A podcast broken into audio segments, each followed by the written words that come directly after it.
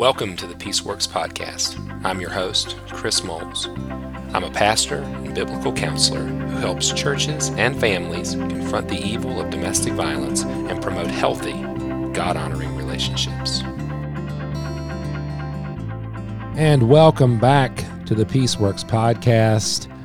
On today's episode, we're going to talk a little bit about uh, power and authority.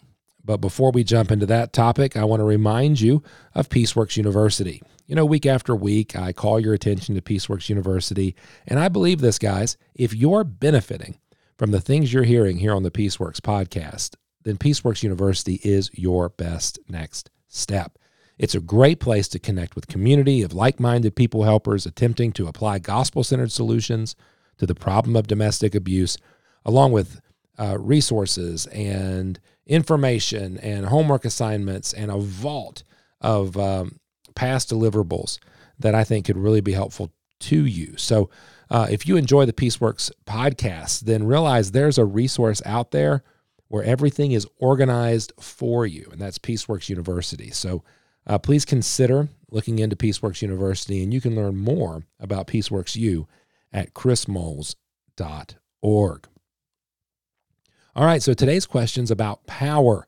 This is an interesting um, conversation that I know a lot of folks have been having lately. So I'm going to jump right into the question and, and see where the Lord takes us. If power is a primary component of abuse, then how does one confront abusers without undermining their authority? So, a couple things going on here. Let's start with uh, if power.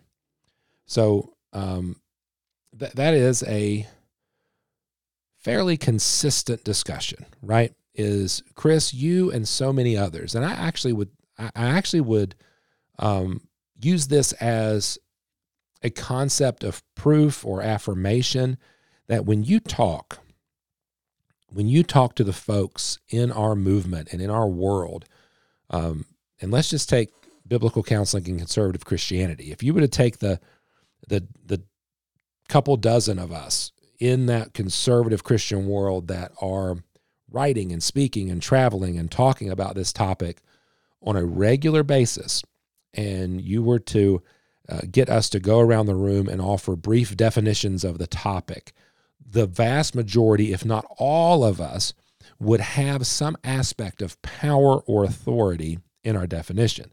And so, right off the bat, the questioner says if power is a primary component of abuse. And I think it's a good start to the question because that is a presupposition that so many of us are operating under. And it's one that is difficult. It's a difficult conversation because I think there there are few. I don't think it's nearly as many as are um, touted or promoted. I think there are a few advocates, a few um, activists, a few quote unquote experts who would see power in and of itself as the problem. Um, in fact, some of the early days of the work, that was the language that was used. I think within a decade, much of that language from much of the quote unquote experts was jettisoned because it would be very difficult to say that power or authority in and of itself is the problem or that hierarchy in any form is the problem in and of itself for most folks. And and this is one of the I won't go too far down this rabbit hole, but I will say that's one of the ironic parts of the discussion for me when individuals challenge that aspect of the work and I bring up the point that you know around the country the the most agencies, the largest portion of agencies that engage in perpetrator accountability are governmental systems law enforcement, the courts, um, uh, community based or uh, behavioral uh, health centers that are sponsored by local community corrections or cash match or uh, county commissions. And so the vast majority of agencies addressing like perpetrator accountability are government agencies. And so it would be very difficult for them to promote kind of a um, power decentralization as it were, although uh, we could benefit from some of that. I do think that that, that would be very, very difficult. So the questioner, I think, is wise in saying, you know, if power is a primary component. And for all of us in the work, we would say that it is. It is not the central component, uh, but it is a primary component. And what we mean by that is it is difficult or improbable. I'm not going to say impossible, but improbable for a for somebody, an individual. Again, this is not we're not talking systemically at this point or culturally or institutionally. We're talking about individuals for an individual with a diminished capacity to abuse a person with a superior capacity, such as a child abusing a parent or an elderly person abusing their caregiver. Are there possibilities? Sure, but it's it's an improbability because of how significant power and authority are to the process of abuse. In other words, it is a far greater temptation for an individual with an advantage to abuse that advantage, right? than it is for a person without that advantage to be tempted to try to gain that advantage and abuse it if that if that is comprehensible what i just said there so i do think that power is a big part of this and so most of the time the vast majority of time when we're confronting abusive behavior we're confronting an individual who's using um, power so it could be size strength could be position could be authority, could be spiritual authority. Um, those those types of um, abuses are most common from individuals who have that power to abuse. So I appreciate the questioner putting that in there if it's a primary component of abuse, because that really sets up the second part of the question, which I think is maybe the most powerful uh, or the most prominent. Um, if power is a primary component of abuse, then how does one confront abusers without undermining their authority? And I do think there's a lot of assumptions, assumptions in the question, right? And that assumption is that an abuse of power, um, when confronted, runs the risk of undermining the authority that was established by God with this individual. And I think that that thinking, that progression is kind of part of our problem. I think it's one of the things we're wrestling with most uh, because, A, I think in a lot of our circles, we have a high theology of authority, and it gives us permission to put pastors in places that maybe the scriptures don't quite give them or um, government officials in places that we don't quite see that um, biblically speaking, or husbands in positions that maybe doesn't completely line up in what the, the New Testament is teaching. I taught about this not too long ago on an episode of the Peaceworks podcast about constituted authority. And so I think there's this, this notion that constituted authority, and, and I may get the passages wrong. I think Romans 13 obviously is the, the, the most cited governmental one. I think Hebrews 13 maybe is the most cited ecclesiological one. And then, of course, in the family, we use passages like Ephesians chapter 5, 1 Peter 3, Colossians 3 um, to develop that same framework. And again, don't hear me say I'm not saying that I'm opposed to constituted authority. I actually believe those are biblical principles, those are biblical realities.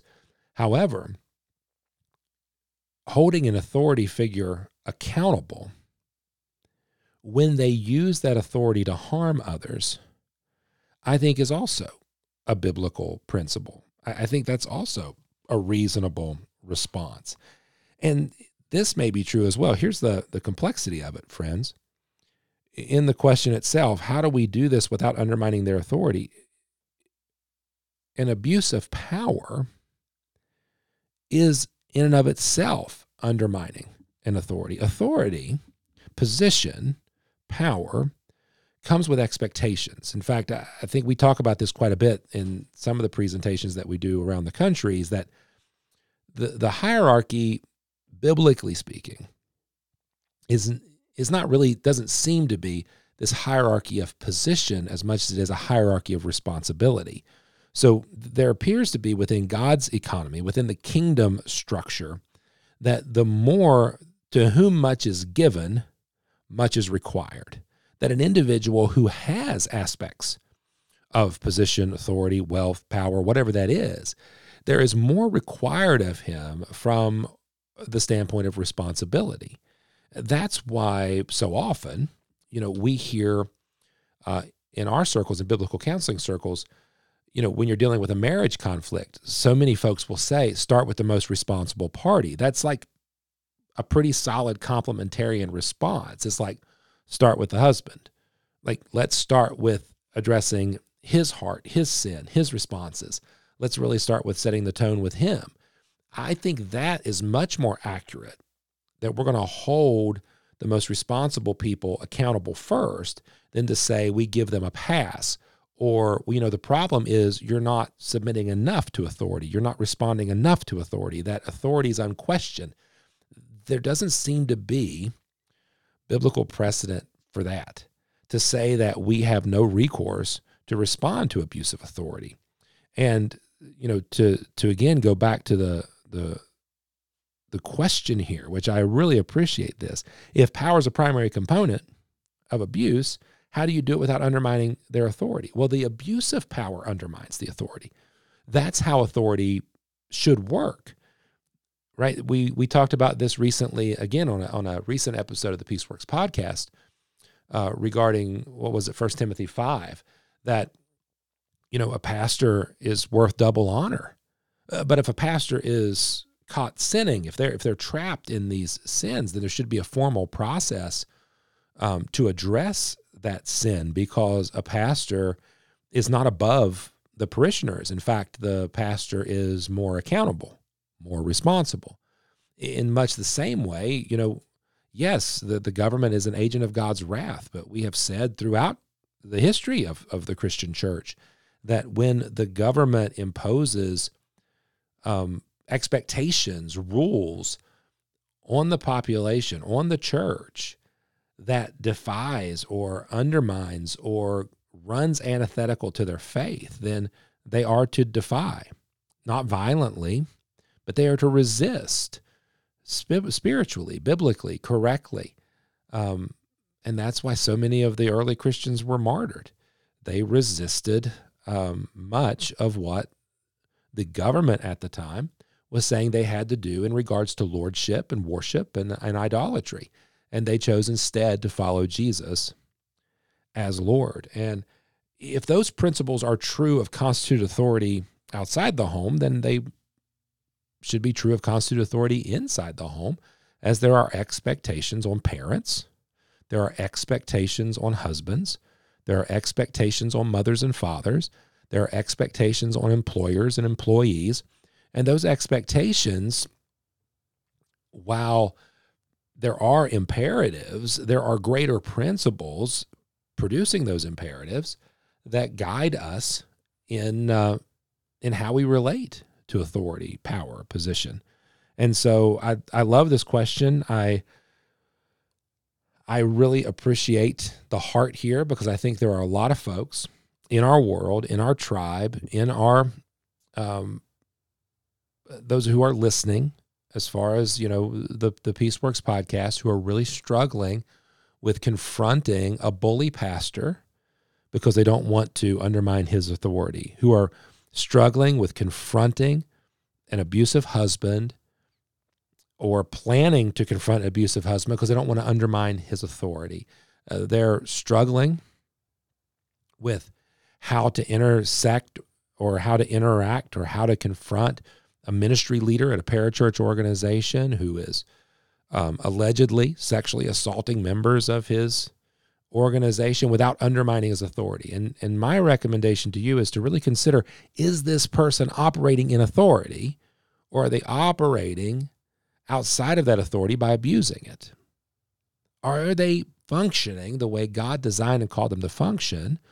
Or is it this this or are these abuses, these patterns of behavior actually contradictory to what they're called to do? And if that's the case, are we undermining their, their authority or are we calling them to account to a higher authority, which is the standard of scripture um, and the um, and the God with whom whom they claim to serve. So I, I don't know. I I would say yes, I believe power is a key component to abuse.